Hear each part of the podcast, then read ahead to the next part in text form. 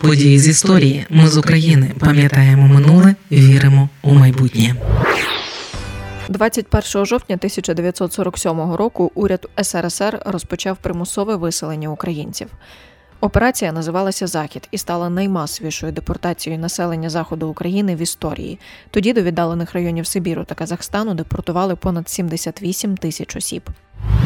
Це подкаст події з історії, який звучить завдяки вашій підтримці. Щоб допомогти нам, заходьте на сайт Ми з Україником та тисніть кнопку Підтримати.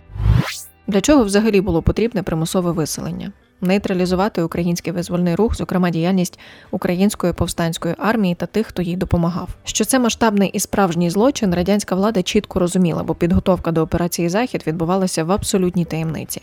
На місцях секретарі райкомів і начальники підрозділів МГБ дізналися про її проведення за 2-3 дні до початку, а інші нижчі виконавці вже безпосередньо під час реалізації. Виконати операцію планували всього за один день а охоплювала вона Волинську, тодішню Дрогобицьку та Станіславську, Львівську, Рівненську, Тернопільську і Чернівецьку області. Депортація розпочалася 21 жовтня о 2 годині ночі для жителів Львова і близько 6 ранку для більшості регіонів. Планувалося за будь-яку ціну виселити за один день майже 100 тисяч осіб, використовуючи вантажні вагони, автомобілі, військову техніку та навіть гужовий транспорт, тобто везли конями, волами. Утекти чи не підкоритися виселенню було практично без шансів. Тоді було задіяно 30 тисяч солдатів і майже 16 тисяч тисяч керівного складу силових відомств. Вони контролювали кожен крок. У Рівненській області виконавці злочинної акції впоралися із завданням найшвидше і звезли людей на відправні пункти за 3-4 години. Натомість у тодішній Станіславській та Чернівецькій областях наряди зупинила негода. Тоді у деяких районах випало до 2 метрів снігу. Оскільки була вказівка проводити операцію за будь-якої погоди,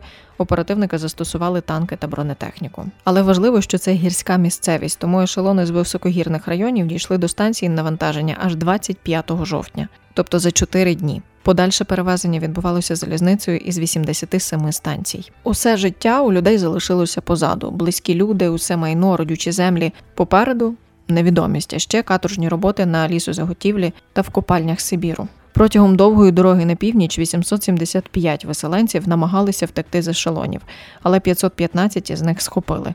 Такими були дані офіційних звітів Міністерства державної безпеки СРСР. Історики стверджують, що у кожному вагоні за документами мало перебувати 35-40 осіб. Але як свідчили люди, що пережили депортацію, насправді у кожному було по 70 людей. А що кілька днів засланців із різних вагонів між собою переміщували, щоб уникнути бунтів.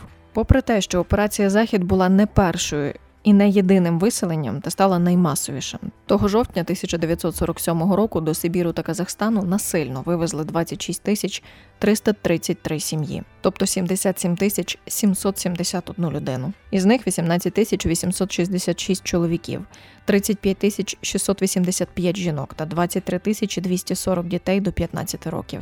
В основному це були звичайні селяни, а вибір сімей, які відправляли у висилку, був суто суб'єктивним. Військові знали тільки кількість людей, яких мають вивезти із села. Прізвищ у списках не було, тому вони не мали інформації, хто з людей причетний до підпілля, а хто ні. Так, радянський режим сподівався розгромити український визвольний рух, і в перших рапортах про результати операції Захід комуністи так і писали.